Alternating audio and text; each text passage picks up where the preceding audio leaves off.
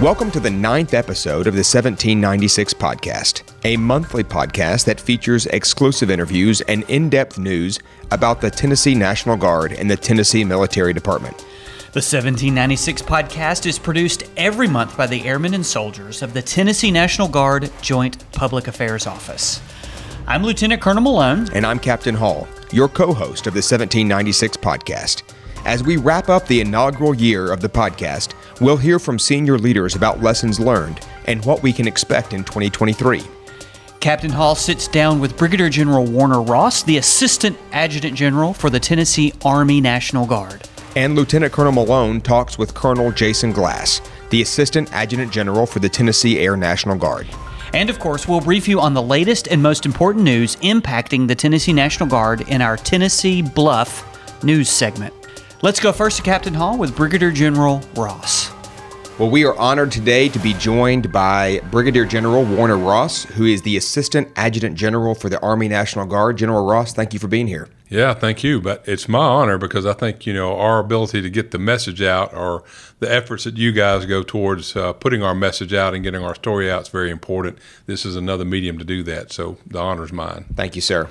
Well, General Ross, uh, we're excited to kick it off with the first question. Just you tell us a little bit about your background and what brought you into the Army National Guard. Yeah, so I go back uh, to rural West Tennessee uh, to a small farm that was uh, had a lot of veterans on it, and uh, so they had a tremendous amount of influence on me. Uh, obviously, in fact, one of those guys that worked on my dad and granddad's farms actually took me over to the recruiting office and Tennessee National Guard, the armory there in Bolivar, and uh, had me convinced that at his age, I think he was 40, late 40s, that if I signed up as a 23 year old, 22 year old, uh, straight out of college, that he would re-sign. Uh, I, uh, you know, end up signing all the paperwork, and I turned over to what I thought was my mentor to watch him sign in. He's like, "Well, they, I'm sorry, uh, uh, Nub. They told me I was a little bit too old." But uh, those guys had a tremendous influence. My, I come from a military family, uh, and then this in that rural background, and you know, never envisioned that 32 or 33 years later I would still be serving. But I'm so happy I did. I'm so thankful for the influence that not just those guys on the farm. I think there were seven or eight families there that lived and worked with us uh, alongside of us, but every family had a patriarch uh, and multiple generations that had served both in Korea, Vietnam.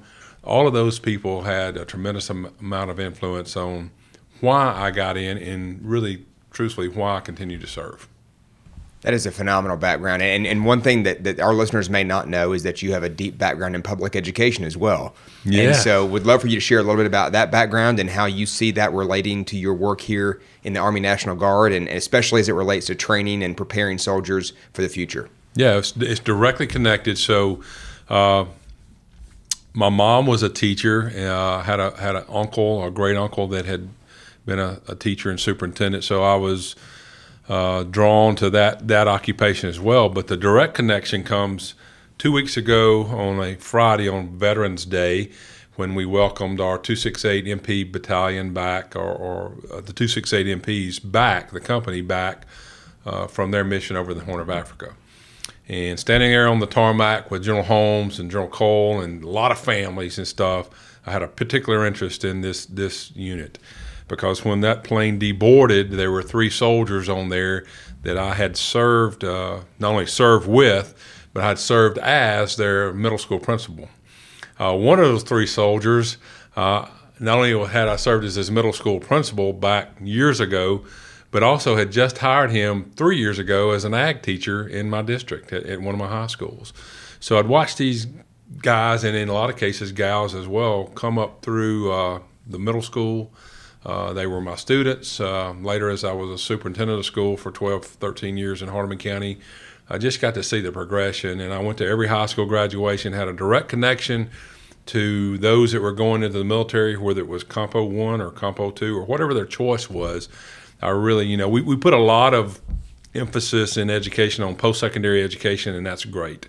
Uh, we put even more emphasis on those that go and play college athletics. You know, we have signing parties and all that. Well, I made it my mission to take a direct interest in those that were going to the military, whether it be active duty service, Navy, Coast Guard, National Guard, or whatever.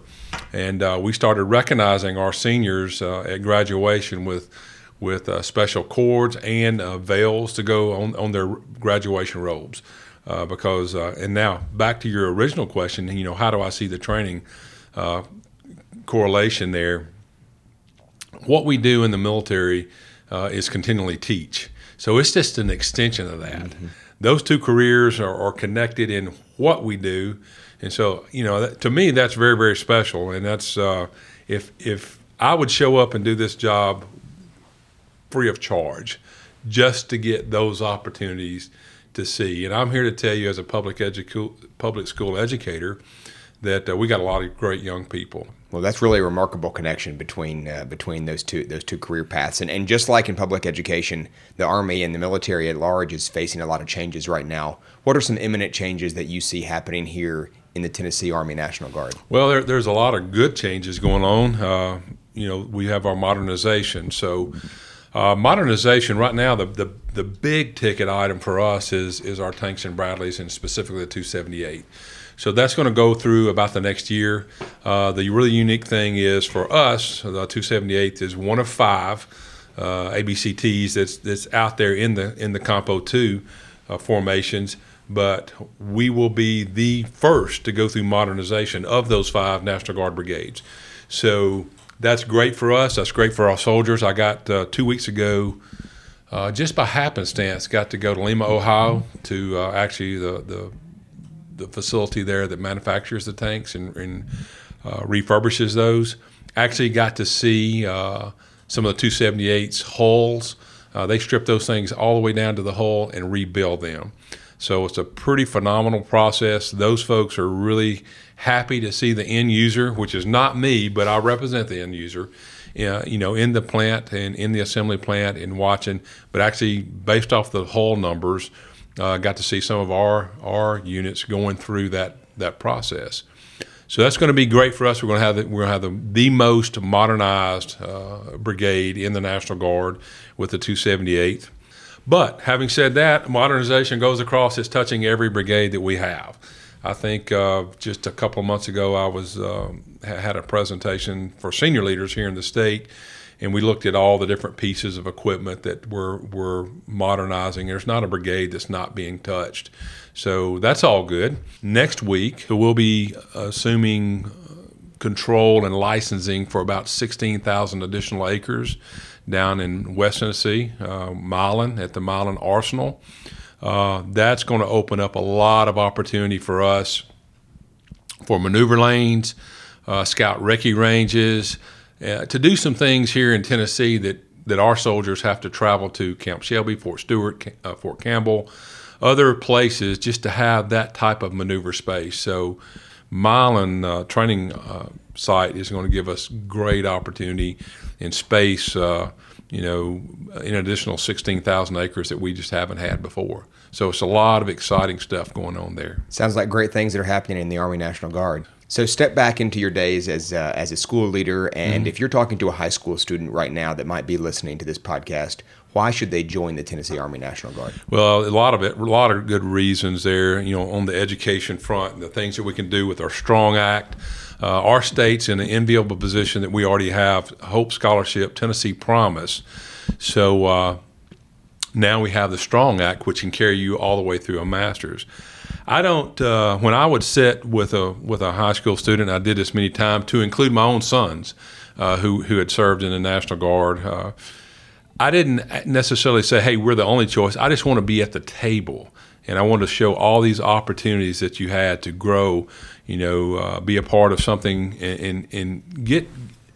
I think the guard provides us an opportunity, uh, or a young person, myself, too, till to this day. Hey, that the guard is is at the intersection of purpose and passion. You know, uh, it, it's a passion to be a. Most of us want to be a part of a team.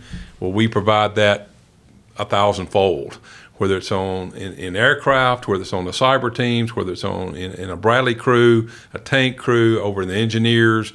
is there's so different, so many different and diverse teams that you can be on here, and then it's that purpose, you know, serving something larger than yourself.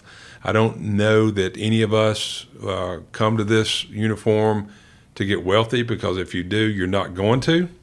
Uh, but we most all of us come for a purpose larger than ourselves, and that's what the guard provides.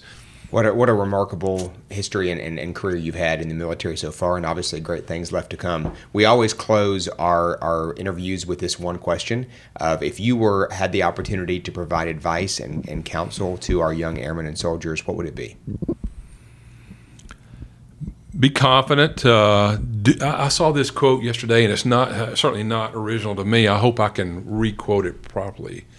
I, I do the things that I'm afraid of so that I can do the things that I'm afraid of to build my confidence. Uh, there will come a time as you are in the military, or actually, regardless whether you're in military or not, if you're out in the civilian sector and in leadership. And oh, by the way, leadership is is I saw this this as well. It's not original to me, but it really struck to me that leadership is not something you give others; it's something that others bestow you the opportunity to do based off their trust and confidence in, in, in you. So uh, build, your, build your confidence. Do, do the things that you're afraid of so that you can do the things that you're afraid of. Tr- trust, your, trust your soldiers. Let them, those that you are attempting to lead, let them uh, have a shot at what you're doing as well. Bring them in on the process. Uh, consensus is not required, but input is uh, and let, let, let your teams uh, help build you and the organization. So uh, that's what I that's what I would tell tell young folks is uh, give it a try. Yeah, it's certainly I can only speak from my own personal experience. It's changed my life. It's changed my my wife and my son's lives, and, and, it's all for the better. And uh, it's been just such an honor and joy to, to, to wear this uniform. Well, General Ross, thank you for your time. Yeah, thank you. Up first this month in the Tennessee Bluff, soldiers in the 268th Military Police Company just returned from a deployment to the Horn of Africa. More than 80 soldiers returned to Tennessee from a nearly year long deployment in mid November. The 268th, which is based in Millington, is comprised of military police soldiers trained in security operations, base defense, movement control, and law and order. The soldiers spent the last 10 months serving in Djibouti as part of Combined Joint Task Force Horn of Africa. The 268th conducted several different missions during their deployment, but were mainly responsible for securing and defending an airfield, which was located roughly six miles southwest of Djibouti City, the nation's capital. In national news, Congress is considering legislation that would allow drill status guard members to participate in cost free health insurance coverage. The bipartisan legislation, if passed, would give Guard and Reserve members access to no fee health care through TRICARE Reserve Select. Currently, TRS charges a fee for medical and dental coverage. The legislation has yet to pass the House or the Senate. And in other national news, following the Department of Defense's move to ban the social media app TikTok in 2020, other government agencies and officials are following suit. The state of South Dakota recently banned the use of the app on state owned devices, and Federal Communications Commissioner Brendan Carr called for a complete ban in the United States in late November. Usage of TikTok is prohibited for U.S. military personnel due to the significant cybersecurity risks associated with using the social media platform. Any Guard members with questions on proper social media usage should contact their public affairs office. That's our Tennessee Bluff for this month. Up next, Lieutenant Colonel Malone sits down with Colonel Jason Glass. Well, listeners of the 1796 podcast, I am honored and thrilled to be joined today by Colonel Jason Glass. Colonel Glass is the Assistant Adjutant General for Air for the Tennessee Air National Guard. Sir, welcome to the 1796 podcast. Thank you, Marty. Well, sir, tell us a little bit about your journey and how you came to be in the National Guard and how you came to be where you are now. So I started out enlisted in the 241st in Chattanooga, went to uh, ROTC in Memphis and, and active duty after that. And then February of 2000 got back into the Guard, uh, back into the 241st. Was there for about uh, six months, then got hired on at uh, full time in Knoxville at the 228th Combat Communications Squadron, uh, and then to Joint Force Headquarters as the J6. Uh, over to Berry Field as the Cyber Intel Group Commander, and then back to the uh, to my current position here at headquarters. Awesome. Oh, that's great. What a great, great trip for you. And so uh, let's just dig into the, some of these questions. So I know Tennessee is blessed to have three wings. They've got C 17s in Memphis, ISR in Nashville, and KC 135s in Knoxville. And people from those wings have started initiatives like the First Sergeant Symposium and the Security Forces Patrol Course. And those were created by Tennesseans for Tennesseans. But other people from other states and other agencies are trying to get into those. They want to come to our First Sergeant Symposium, they want to come to our patrol course. What makes Tennessee such a hotbed for these creative initiatives? Well, I think it's several factors, but uh, the leading factor to that is leadership. Uh, we've got leaders, uh, both officer and enlisted, across the state of Tennessee that are, are fully engaged. Uh, they want to grow and mature airmen uh, because they are our future, so, and they take that to heart. None of that has been a push on, on my side. And the, the team across the state they've taken off and run with it. So first sergeant symposium as you said uh, we've had uh, we've had been doing that for about three or four years now. Numerous other states I, I don't know off the top of my head but typically our, i think our highest was about 225 from across the nation. Held at the tec we've got great locations to do that uh, and to host that kind of event. So um, that that has worked out really well. Our active active duties participated as well as the reserves. So again, Tennessee is, is leading the way in that regard. The uh, patrol course, I always say, uh, once you got a security forces member, it's a security forces member for life. You can't breed it out of them. Uh, they absolutely love what they do and they're excellent at what they do. So they identified a gap. Uh, they, they took the challenge and said, hey, we're, we're going to address the gap in Tennessee. Well, that from from day one, it, uh, it, it turned out to be an excellent course. Uh, we taught that uh, both Army and Air, so we practiced our jointness in Tennessee. So we had soldiers go through that course as our first course as well. Uh, but predominantly for our security forces members for training that they were no longer getting in their three level awarding school at a tech school. So since then, we've opened it up. One class we had eight other states participating in. Uh, our our state partnership, Bulgaria has sent airmen over here to participate in this course, and uh, couldn't be prouder of what our airmen are doing out there for the nation. And uh, right now, we're we're trying to work the resourcing for that because uh, that's another thing that airmen do here in Tennessee is they will take it out of hide, uh, whether it's time, money, resources. Uh, they're going to make it work and be successful, and couldn't be prouder of the team for that. Awesome. Well, sir, I know there's some things coming down the road that we're looking forward to here in Tennessee. What are some of the imminent changes you see coming to yeah, Tennessee so, Air National Guard? So, really exciting times, and I'm just glad to be a part of it. But uh, again, our airmen in the field are leading the way. So, uh, right now, we're we're working with NGB uh, to establish a cyber operations group and cyber operations squadron. Uh, both will be located in in uh, Knoxville, Tennessee. Really looking at the future. So as you as you look at where to divest or where to grow, you always want to lean forward and look at what's going to be out there for the next, you know, 20, 30, 40 years. Uh, cyber is, is not going anywhere. Right. And I think it will become more prominent as a warfighting capability that, that we use in the future. So the ability to grow those groups and squadrons uh, in Knoxville, it will also help us restructure some of our current existing manpower and, and mission sets uh, to consolidate all that under one group. Great initiative. Uh, again, uh, airmen in the field leading the way. Another one that uh, w- that we've got on the books right now that we're working hot and heavy is uh, for the KC-46. Our KC-135s are, I think, the youngest one is around 60, 62 years old now.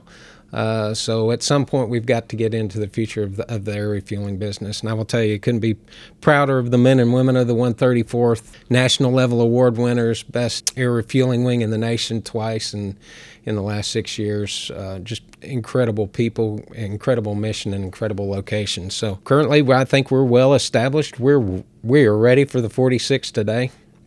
Uh, just built a brand new hangar, had a ribbon cutting this past year on the on the uh, on the new hangar.